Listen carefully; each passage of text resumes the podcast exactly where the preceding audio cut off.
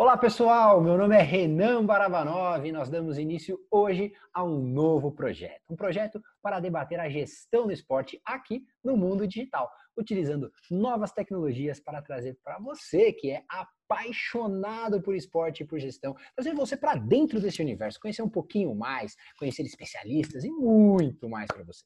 Para unir a prática e a ciência, nós traremos os maiores especialistas do mercado e da academia para discutir economia, governança, comunicação, o marketing e vários outros temas interessantes dentro do ambiente esportivo. É o Gestão em Jogo. É isso mesmo, Renan. Eu sou Eduardo Carlassara e a gente faz parte do grupo de pesquisa e estudos em comunicação e marketing, o GPCom, lá da Escola de Educação Física e Esporte da Universidade de São Paulo.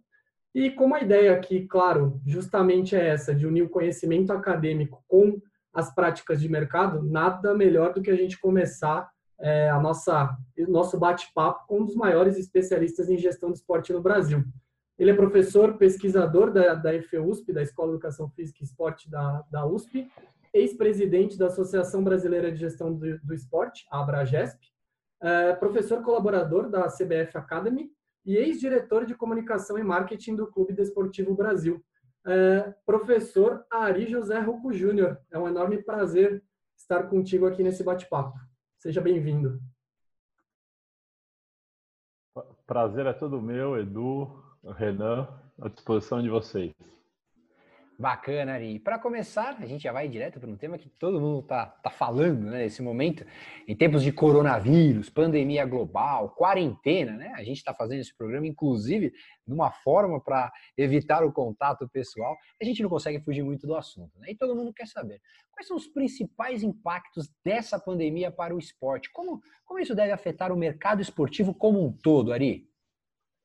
Então, Renan, é, na realidade, assim, eu acho que ainda é um pouco é um pouco prematuro a gente tentar, de uma certa forma, definir como é que, como é que isso vai afetar.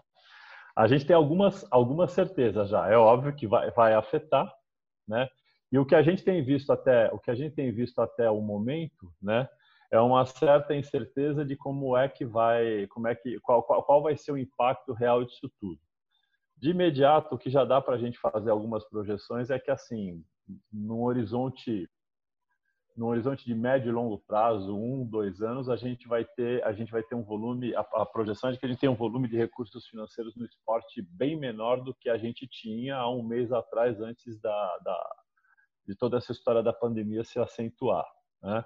É, a gente vê de imediato uma, uma incerteza com relação à, à conclusão das competições que estavam em andamento no momento em que a, a pandemia se acentuou, então as competições foram paradas mais especificamente aí a gente pega a NBA, a gente pega a Premier League na Inglaterra, os campeonatos nacionais na Europa, La Liga, os campeonatos nacionais de futebol, né, tipo a Champions League.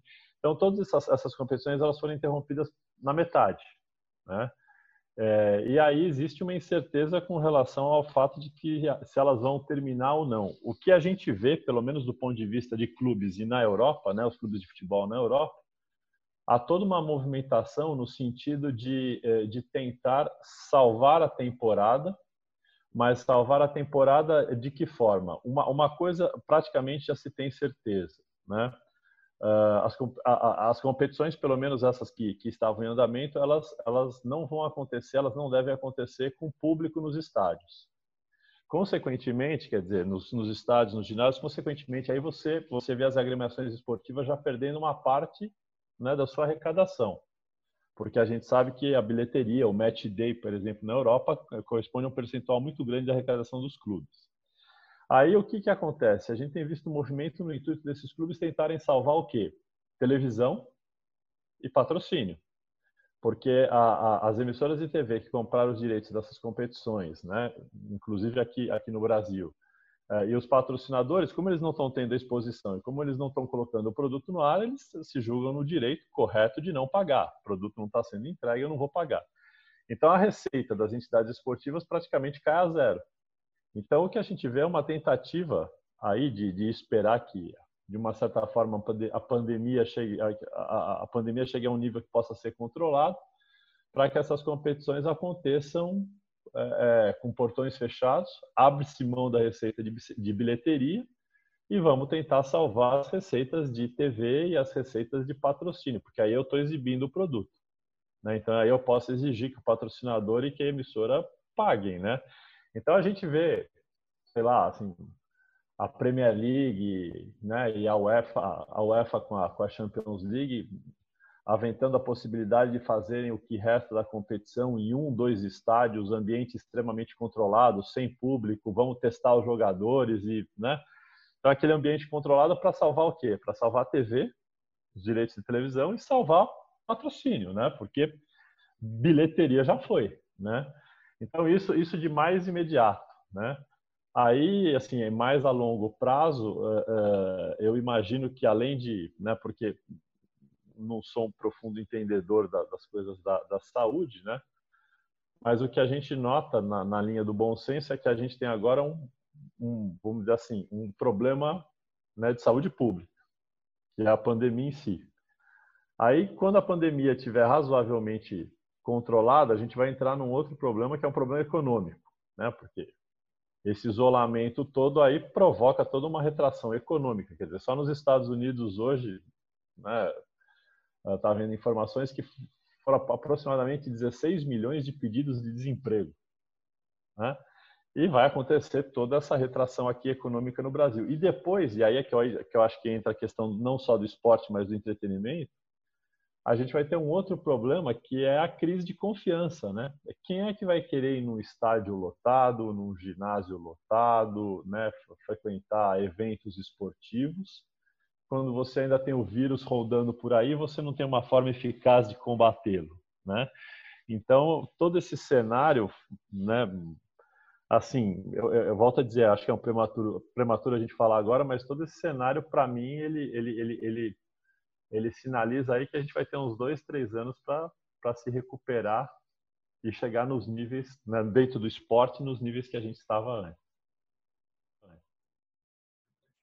É, acho que fica bem evidente que, é, enfim, é muito difícil a gente é, delimitar quais vão ser os maiores afetados, né, Ari? E, e os segmentos também, acho que fica bem, bem claro para a gente que todos os segmentos vão ser afetados dentro da indústria do esporte e acho que é difícil mensurar quem vai ser mais afetado. A gente já viu que teve o, o adiamento dos Jogos Olímpicos, enfim, acho que tudo isso é, é, fica, fica bem claro e, e, e, é uma coisa praticamente inevitável, né? É, e Ari, diante dessas situações, diante de tudo isso que a gente está vivendo, está tá, tá, tá vivenciando nesse momento, é, eu acho que cresce um pouco a questão do papel do gestor, né? Como, como lidar com essas situações, com esse momento? Quer dizer, a, a formação na área, quais as habilidades desse gestor uh, para lidar com esse tipo de situação que uh, talvez para a grande maioria dos gestores seja a, a, a, primeira situação dessa magnitude, né? Então queria que você conversasse, né, batesse um pouquinho de papo com a gente sobre quais as habilidades que esse gestor precisa ter, uh, a gestão do esporte no Brasil, especialmente, está preparada para uma situação como essa? Então, vamos lá. A, pergunta é boa. Só que antes, antes de responder, e até aproveitando o seu gancho, né, que você falou do, do, dos Jogos Olímpicos, né, né, Edu? Na realidade, assim, quando, quando eu falei lá no início, eu falei de um impacto mais, mais global no todo, mas aí a gente também tem a questão dos impactos, por exemplo, é, é, de categorias particulares, né? Então, por exemplo, a questão do, do, do adiamento dos jogos, ela, ela ela impacta, ela pode impactar positivo ou negativamente o próprio, né, os atletas. Então, assim, imagina, um ano na vida de um atleta, de um atleta olímpico, pode representar muita coisa, né? Então, você pode ter um atleta que estava se preparando e estava quase no, né, no ápice para esses jogos, que, por exemplo, ele pode se contundir daqui a um ano e não ir aos jogos, ou ele daqui a um ano está mais velho, ou você tem o um efeito ao contrário, né? Alguém que não estava suficientemente preparado agora, estava classificado para os jogos e que aí ganha um ano para se preparar. Então, a gente tem um, um impacto todo no, no, ecossistema esportivo. Né? Ali na frente, quando a gente falou, a gente falou mais de uma forma geral. Aí, trazendo para sua, sua pergunta né, do, do, gestor, quais as competências e habilidades que, que o gestor tem que ter de uma forma geral e se eles estão preparados, eu diria para você o seguinte, né? na realidade, assim, um evento dessa natureza, né? Uma, uma pandemia nesse nível, nessa magnitude, algo global e, e, inesperado, é algo que é impossível, né, de qualquer de qualquer gestor de qualquer área efetivamente planejar, né? É, porque a gente sabe que quem trabalha com com esporte, uma das áreas mais importantes é a área da gestão de risco, onde na realidade você tem que de uma certa forma né, ter, ter um plano de contingência, um plano B para riscos que, que eventualmente possam acontecer. Mas dessa magnitude ninguém poderia prever, né? É, então eu acho que assim, é, é, o primeiro passo sempre, né, é, é, em qualquer em qualquer planejamento que a gente tem na área de esporte, até pela imprevisibilidade do esporte, é a gente ter uma área de, de risco, né, que tente ter planos de, contingência em situações emergenciais. Mas, mas volto a dizer, numa situação como essa era muito difícil. Eu diria que é praticamente impossível alguém imaginar que isso fosse acontecer. Então, partindo-se do fato de que o problema pegou todo mundo né, no, no, universo do esporte de surpresa, eu acho que o que pode ser feito agora, o que deveria ser feito agora pelos gestores esportivos, é um pouco aquilo que o pessoal da La Liga na Espanha está fazendo. Quer dizer, então, enquanto a gente vê muito gestor esportivo aí parado, esperando para ver o que vai acontecer e tentando ver como é que o cenário vai se delinear, o pessoal da La Liga está tentando né, planejar a marca dentro, dentro da crise. Né? Então, como é que a gente vai se posicionar dentro da crise? Quais são as ações que. Porque aí, aí você já se reestrutura e quando a coisa voltar, você volta numa posição um pouco mais vantajosa com relação aos seus concorrentes. Então, assim, eu diria que o fundamental nesse momento para os gestores esportivos é não ficarem de braços cruzados, né? de em quarentena em casa como se tivessem de férias, né? E tentassem de alguma forma planejar os seus negócios e ver dentro dessa crise que tipo de vantagem que se poderia tirar no sentido de que assim que as coisas começarem a retomar, está numa posição, numa posição estratégica mais favorável que seus concorrentes.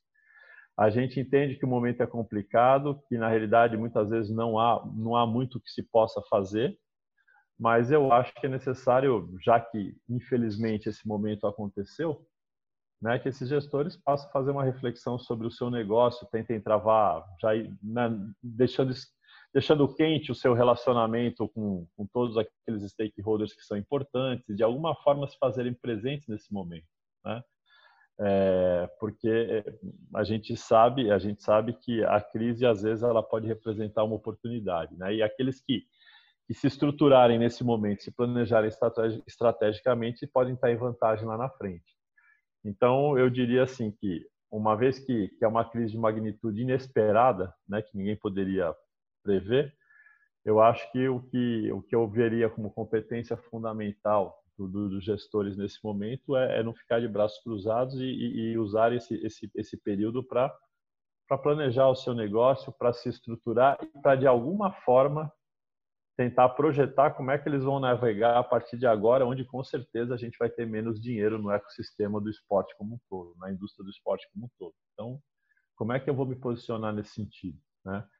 Então eu eu não eu eu eu, eu como gestor esportivo não pararia de me comunicar com os meus stakeholders, nem que fosse para dizer, olha, estou aqui, como é que você vê o nosso negócio, o que a gente pode fazer, porque é, o momento favorece esse contato mesmo que virtual. Né? O contato não é para ser físico, mas ele pode ser virtual. Então, uh, eu acho que aqueles que ficarem de braços cruzados, quando as coisas voltarem, vão estar numa posição pior, porque é inegável, é inegável que vai haver uma retirada de dinheiro em circulação no, no, na indústria do esporte. Então, quem sair na frente tem vantagem. É, Ari, na verdade, como todos os. Essa retirada ela deve afetar todos os mercados, né? os mercados globais, sim. afinal, não é uma crise restrita nem a um segmento e nem a, uma, a, a um país, a uma nação, uma região. É, você citou uma é, então, coisa. Mas, mas, mas assim, viu, viu, Renan? Concordo plenamente com você, mas, por exemplo, o esporte dentro da indústria do entretenimento, eu acho que ele vai, ele vai ter um certo, ele vai ter um, um impacto pesado porque na realidade ele é uma atividade social, né? eminentemente social, que depende, depende né, da, da, da, presença de público, depende, é, é uma coisa que as pessoas gostam de fazer, elas não fazem solitariamente, na maior parte, na maioria dos, dos casos fazem com amigos e, e para estar em contato com as pessoas, etc. Então, assim, esses, esses setores, né? É, tipo da, da, da, indústria cultural, né, da música, do esporte, de uma forma geral, na minha opinião, vão ser bem afetados. O entretenimento como um todo ele deve sofrer modificações dentro dessa nova conjuntura, de novo por aquilo que eu falei, quer dizer, terminada a crise, além de todos os problemas sanitários e econômicos que vão ser enfrentados, ainda tem a crise de confiança, né? Como é que eu vou lá para o meio da galera para ver meu time jogar, né? No momento em que ir para o meio da galera pode significar eu ser uh, afetado, né? Ou ser, ou ser contaminado por um vírus do qual a gente ainda não tem um mecanismo eficiente de combate, né? Então, acho que essa crise de confiança vai pegar muito a indústria do entretenimento como um todo. É, e no esporte, Ari, como você mencionou, a gente recentemente o Carlos Ancelotti, técnico do, do Everton, até até mencionou, até discutiu isso, né? Falou que talvez a, a realidade do esporte, do, do, futebol, principalmente o futebol inglês, estivesse é, muito acima, muito fora da realidade, né? Os padrões de remuneração e talvez essa pandemia jogue, traga um pouco mais para a realidade. Você citou, Ari, uma coisa extremamente relevante. Você falou, ah, ah, isso a gente trabalha muito quando a gente fala de gestão, né? Quando a gente trabalha com, principalmente, governança, né? Questão de gestão de risco não há como prever. E um ponto interessante, essa semana eu vi, teoricamente, é, você não pode prever tudo, mas o Wimbledon é, vai é, receber um seguro de 100 milhões de dólares, ou 100 milhões de libras, não me recordo agora exatamente, exatamente porque é, é, havia feito um seguro contra a pandemia. Contra a pandemia. Então, é o caso, por enquanto é algo inédito, nenhum outro torneio, nenhuma outra liga se preparou para isso. E é um valor tão significativo que a gente está vendo outros torneios. A, a La Liga com uma perspectiva de se não voltar a temporada perdeu um bilhão, a Premier League perdeu um bilhão. Então, assim, até há formas, claro que você não pode abraçar o mundo, mas a gestão do risco, ela, ela se traduz em se preparar. E aí é uma responsabilidade do gestor. E trazendo, colocando isso em discussão, é, Ari, eu gostaria de saber assim, você citou a, a, a importância, citou a, a, comparação, a gestão do esporte no Brasil, o gestor do esporte no Brasil, ele está preparado para isso? Estava preparado não só para essa pandemia, mas para responder a essa pandemia e para o que vai acontecer daqui para frente?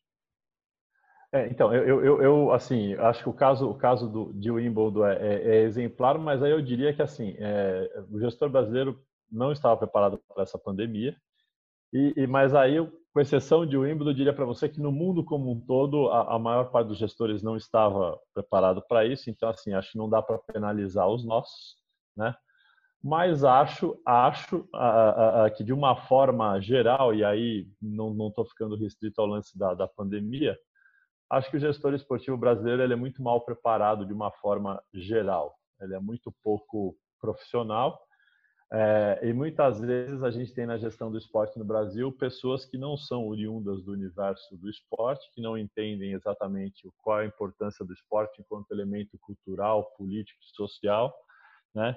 É, e agem de uma forma extremamente amadora. E isso, e isso obviamente, eu, eu tenho a impressão de que vai se, se acentuar pós-crise, né? Porque o que, que a gente, o que, que a gente vem, o que, que a gente vem observando no Brasil, mais pontualmente, né? É, a gente viveu aí a tal da chamada década de ouro do esporte no Brasil, vários eventos, jogos mundiais militares, jogos pan-americanos, depois jogos olímpicos, jogos paralímpicos, Copa do Mundo, Copa América, etc. e tal. E onde, onde de uma certa forma o esporte estava né, na agenda de discussões das, das empresas, de uma forma geral, mesmo as empresas não esportivas, mas as empresas que investem no esporte. Então a gente viveu um momento em que investir no esporte era importante porque o esporte estava na agenda. A gente tinha um Ministério do Esporte, etc. E tal. Então o esporte estava na agenda política, social, econômica do país. Né?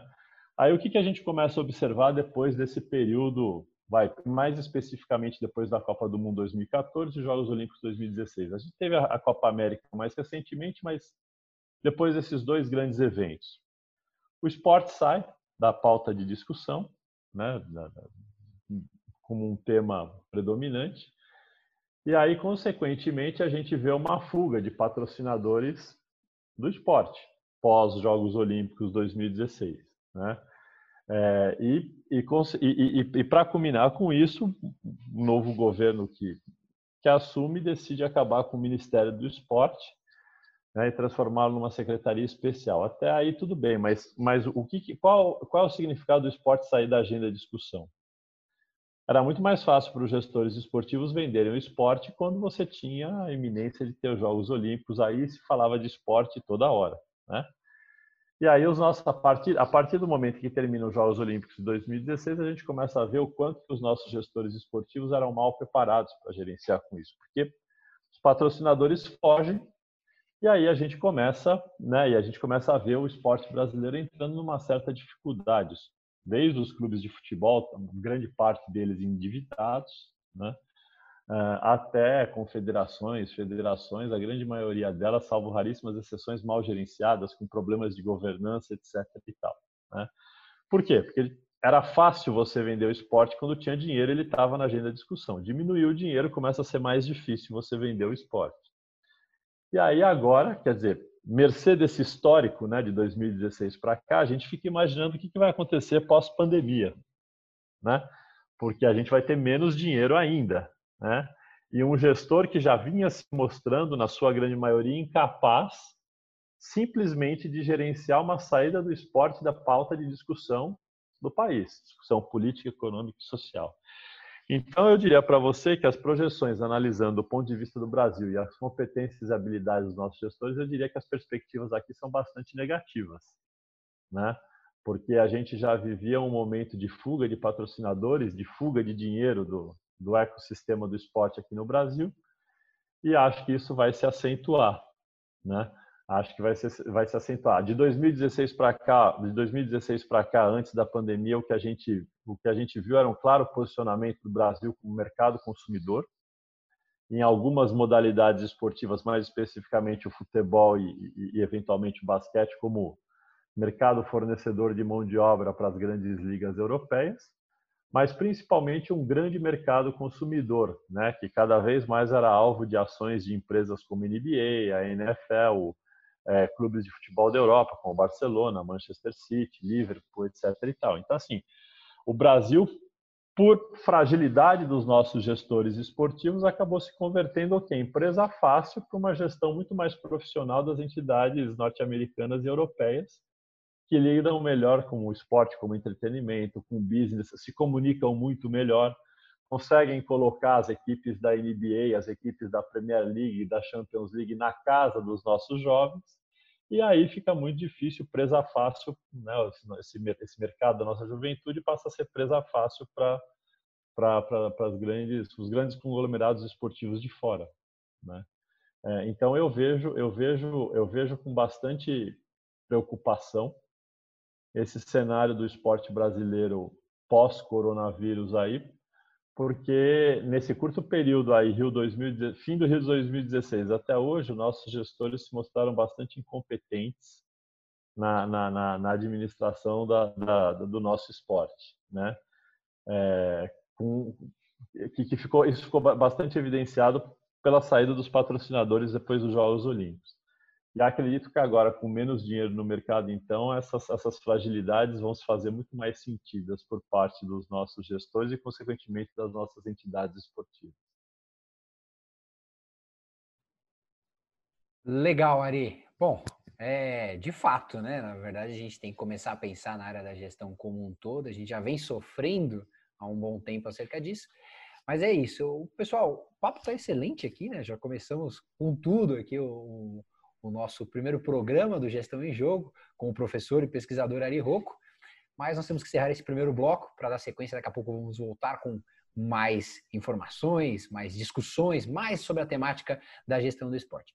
Enquanto isso, né, vale você, vale pedir para você também aproveitar para curtir as nossas redes sociais, ficar por dentro daquilo que acontece no mundo esportivo, com conteúdo atual, conteúdo de qualidade. Nós estamos no Instagram, no Facebook, no Twitter, no LinkedIn, pela hashtag Gestão em Jogo. E fiquem ligados que tem muito conteúdo a caminho, tá? Para tratar a gestão do esporte com rigor e profundidade, mas sem perder a resenha e o bom humor. É isso aí, é o Gestão em Jogo. Isso, é isso aí, Renan. Fica com a gente, acompanha o Gestão em Jogo e a gente segue aí numa segunda parte, tanto para o pessoal do YouTube quanto para o pessoal do Spotify. Uh, a gente continua esse papo com o professor Ari numa segunda parte é, falando ainda sobre os impactos do coronavírus é, na indústria do esporte. Fiquem conosco, um abraço nessa primeira parte, seguimos na segunda.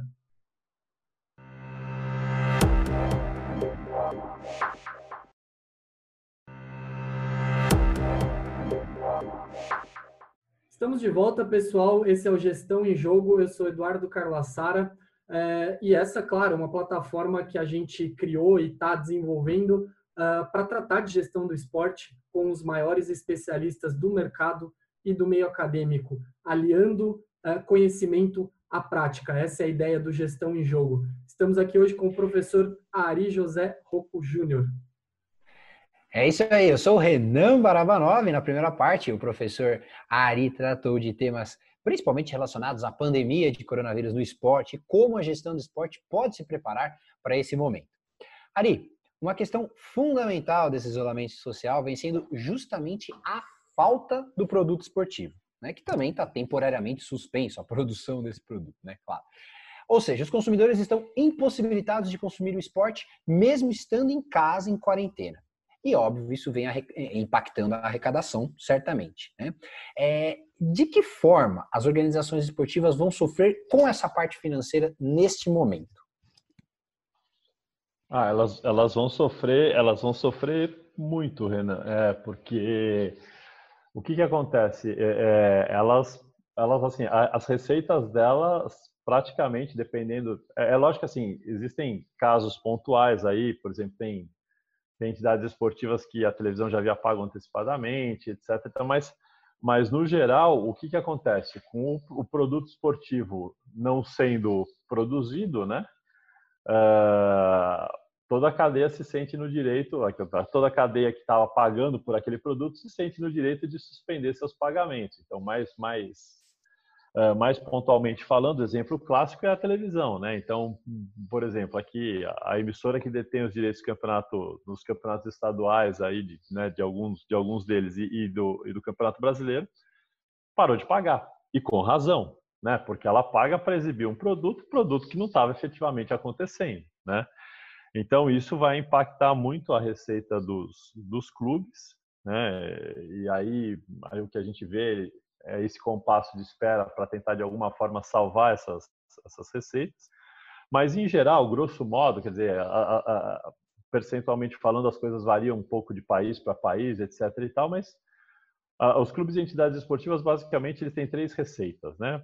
Televisão, os direitos, os direitos de transmissão, uh, os direitos vai do, do, do de, de, de, bilheteria e na, na, Europa é mais desenvolvido e a arrecadação é maior porque tem o match day, eles aproveitam melhor isso, mais bilheteria, mais, mais marketing, vamos chamar assim, os direitos de, de, de publicidade, né, de patrocínio.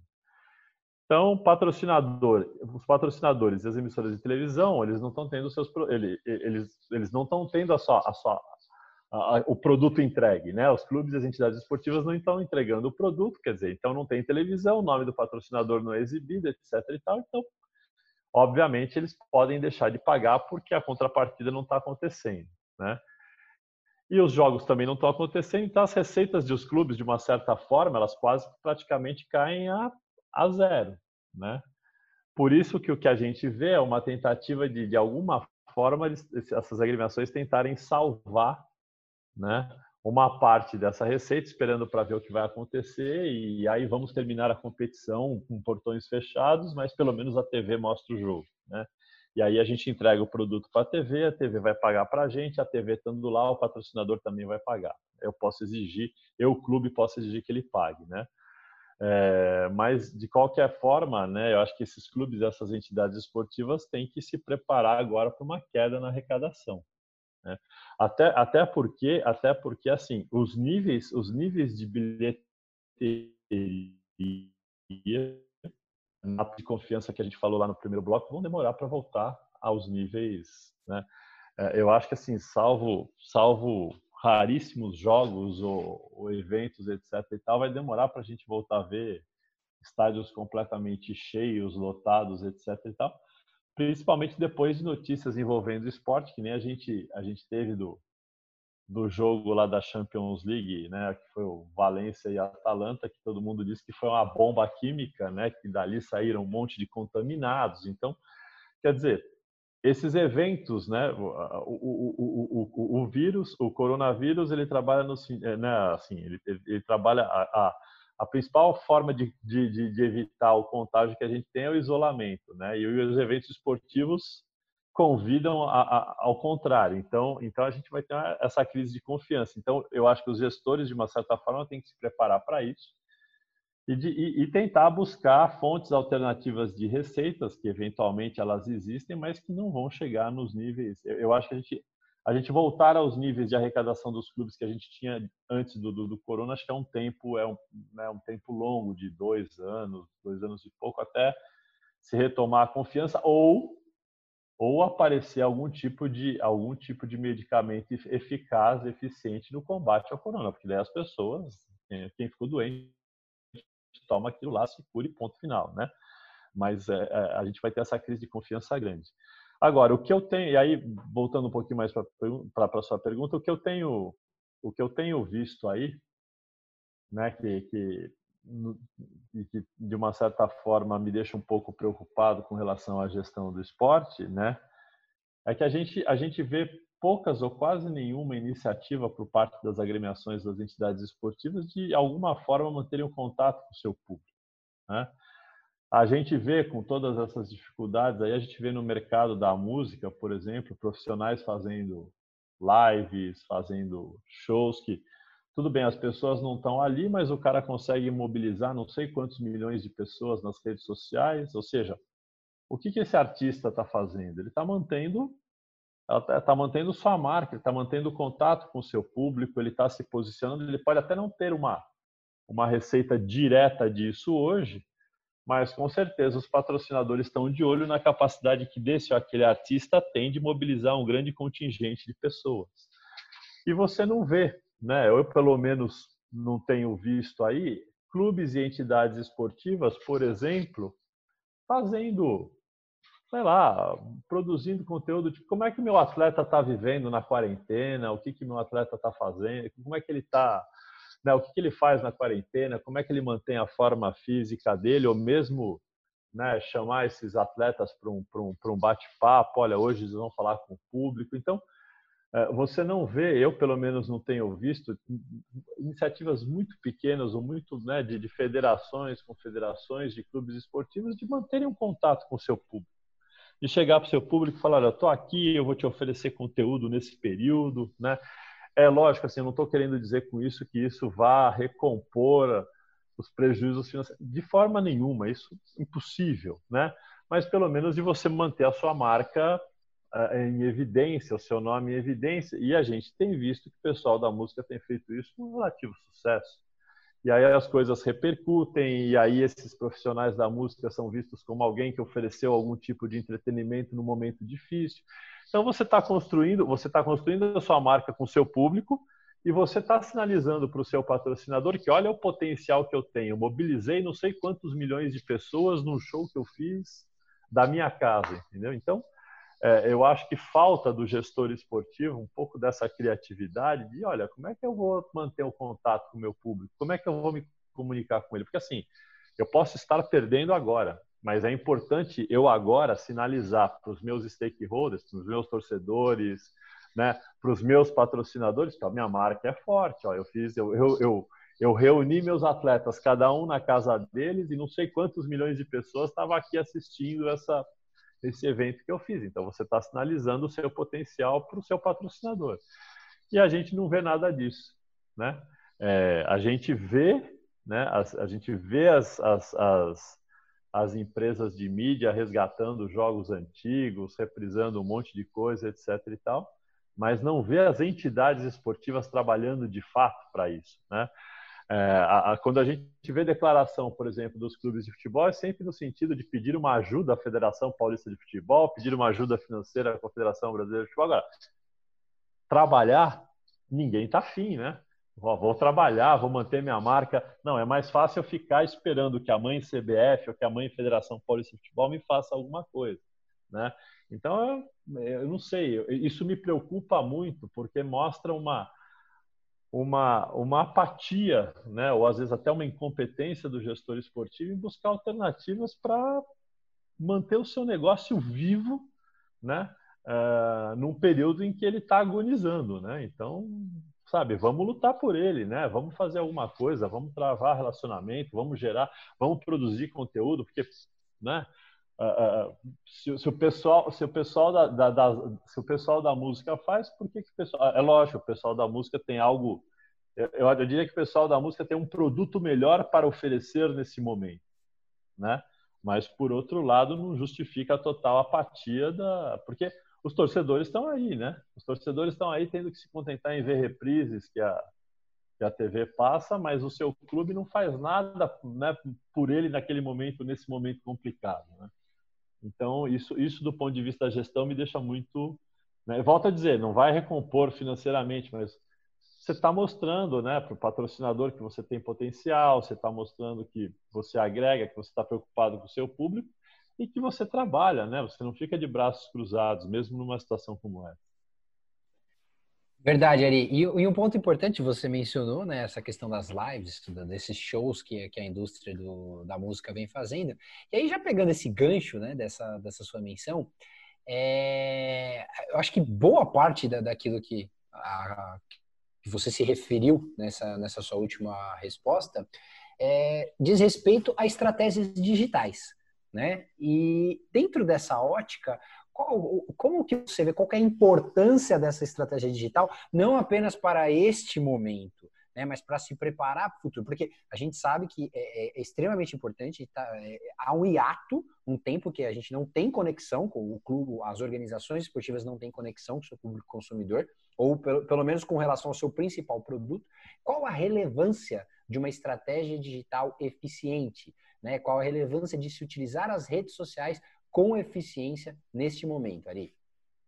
Eu acho que é fundamental nesse, nesse momento e em qualquer momento hoje. Quer dizer, a, a, a, os, os, meios de comunicação digital, eu acho que, na minha, eu acho não, com certeza eles trouxeram para o universo do esporte uh, inúmeras possibilidades, né? uh, porque tem dados que tem dados que, que, que mostram que uh, um dos temas mais comentados, curtidos, repercutidos, retweetados, tweetados das redes sociais é, são temas relacionados a, a esporte, né?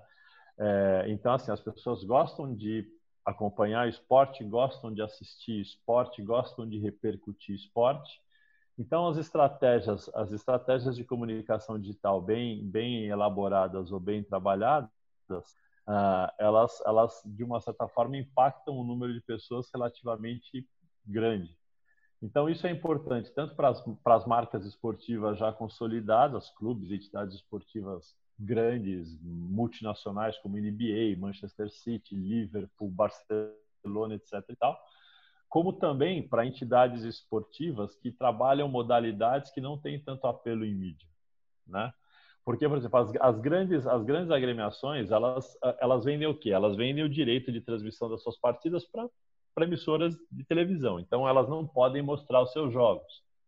Mas é, é, comprovado, é comprovado, e existem clubes, por exemplo, um clube que se comunica muito bem ao Liverpool da, da, da Inglaterra, que as pessoas querem ver bastidores. Então, o Liverpool criou uma série sobre os bastidores de Anfield. Então, ele, ele, ele não pode mostrar o jogo, porque isso foi vendido para uma emissora de TV. Mas ele pode mostrar vestiários, ele pode mostrar os torcedores, eles, pode, ele eles podem gerar uma série de conteúdos que hoje as pessoas querem ver, né? Então, e, e, tanto querem e tanto querem ver esses bastidores, quando a gente compara, por exemplo, o número de seguidores de atletas como LeBron James, Cristiano Ronaldo, etc. E tal, a gente, o número de seguidores desses atletas é muito maior do que o número de seguidores dos clubes aos quais eles pertencem, das camisas que eles vestem. Então, por quê? Porque as pessoas querem conhecer como vivem esses atletas, o que, que eles fazem, qual é a família deles. Então, então os clubes eles têm, né, os grandes clubes podem gerar esse conteúdo, trabalhar esse conteúdo e você está construindo a sua marca através disso. Você não pode só mostrar o jogo porque você vendeu isso, mas você, né, então você mostra o resto, você coloca, você ativa o seu patrocinador, você mostra o seu patrocinador. Então tudo isso tem que ser planejado. E tá, de repente um dos meus patrocinadores é uma grande marca de, de automóveis. Então, os meus atletas têm que andar com aquele veículo. Vou mandar, vou mostrar. Vou um dia fazer um, vou um dia fazer um vídeo com um dos meus atletas saindo da casa dele num carro daquela marca e qual o caminho que ele faz para chegar até o clube, né? E você está ativando a marca, você está criando uma relação com o seu patrocinador. Me parece algo extremamente simples de fazer, mas de novo os nossos gestores têm uma dificuldade de enxergar coisas dessa natureza, mas o mundo inteiro faz, né? Então, para as grandes agremiações, é, é, é, essa complementação de conteúdo ela, ela, ela, ela vai impactar em cheio o público consumidor e às vezes público que nem está muito interessado no esporte em si, mas está interessado no atleta. Né? Então você consegue estender a sua marca para um universo que vai além do jogo. E para os gestores das modalidades que têm pouco apelo em mídia, quer dizer, os meios de comunicação digital eles são fundamentais porque ninguém pode ter. De repente, você não conseguiu vender as suas principais competições para nenhuma emissora de TV porque elas não tiveram interesse. Você vai lá e coloca aquilo para o seu público, né? E, e, há um custo e há um custo hoje relativamente baixo, quer dizer, é um custo que qualquer um pode fazer, né? Porque você pode fazer isso de uma qualquer transmissão bastante simples hoje você consegue fazer com relativa qualidade. Então eu diria que eu diria que pensar a comunicação digital é fundamental para qualquer gestor esportivo, porque na realidade ela te permite chegar onde o seu público está, né? É, então é inadmissível você não conseguir falar no mínimo com a sua comunidade. E se você conseguir fazer algo legal que interesse a sua comunidade, aquilo vai repercutir, você vai conseguir atrair né, patrocinadores e outros veículos de comunicação além, além do seu público. Né? Então, eu diria que pensar, pensar, pensar a comunicação digital, as redes sociais, com estratégia, etc. e tal, é fundamental para qualquer entidade esportiva, independente do tamanho que ela tenha. Né? É, mas, obviamente, é necessário ter uma estratégia, um foco, saber o que se quer, planejar isso adequadamente, para que você também não canse o seu público sempre com o mesmo tipo de conteúdo. Né? É, mas eu acho injustificável não se pensar nenhum tipo de estratégia nesse sentido para qualquer entidade esportiva. Por quê? Porque as pessoas gostam de comentar esporte. Né? Esporte gera belíssimas histórias, então assim dá para você trabalhar história de torcedores, de funcionários do, do clube, de atletas, então tem um sem número de coisas que você pode utilizar para transmitir os seus valores e se posicionar enquanto marca aos seus, aos seus stakeholders. E isso tem valor, né? Lá na frente isso vai, vai apresentar um ganho para você de identidade, de, né? de uma série de coisas. Bom, pessoal, o papo está excelente, uh, discussão de altíssimo nível com o professor Ari, mas infelizmente a gente tem que chegar a um fim, né? E esse fim chega agora. Queria agradecer uh, em meu nome, em nome do Renan e principalmente em nome do Gestão em Jogo, a presença do Ari, uh, do professor e pesquisador Ari, professor lá da EFEUSP. Queria agradecer muito a presença do Ari, acho que abrilhantou aqui o nosso primeiro episódio do Gestão em Jogo. Ari, muito obrigado. Eu que agradeço a oportunidade aí, vamos em frente. É isso aí. Um agradecimento aqui para o grande Ari Rocco. Vai lembrar que essa plataforma também é de vocês. Então, curta, compartilhe, mais importante, deixe seus comentários, envie suas sugestões de temas. O que, que você quer ver sobre o mundo da gestão do esporte aqui no Gestão em Jogo? Aproveite para curtir as nossas redes sociais e ficar por dentro daquilo que acontece no mundo esportivo, com conteúdo atual, com conteúdo de qualidade. Afinal, a gestão em jogo é feito para você. Você pode nos acompanhar no Instagram, no Facebook, no Twitter, no LinkedIn claro, no YouTube, no Spotify, pela hashtag Gestão em Jogo.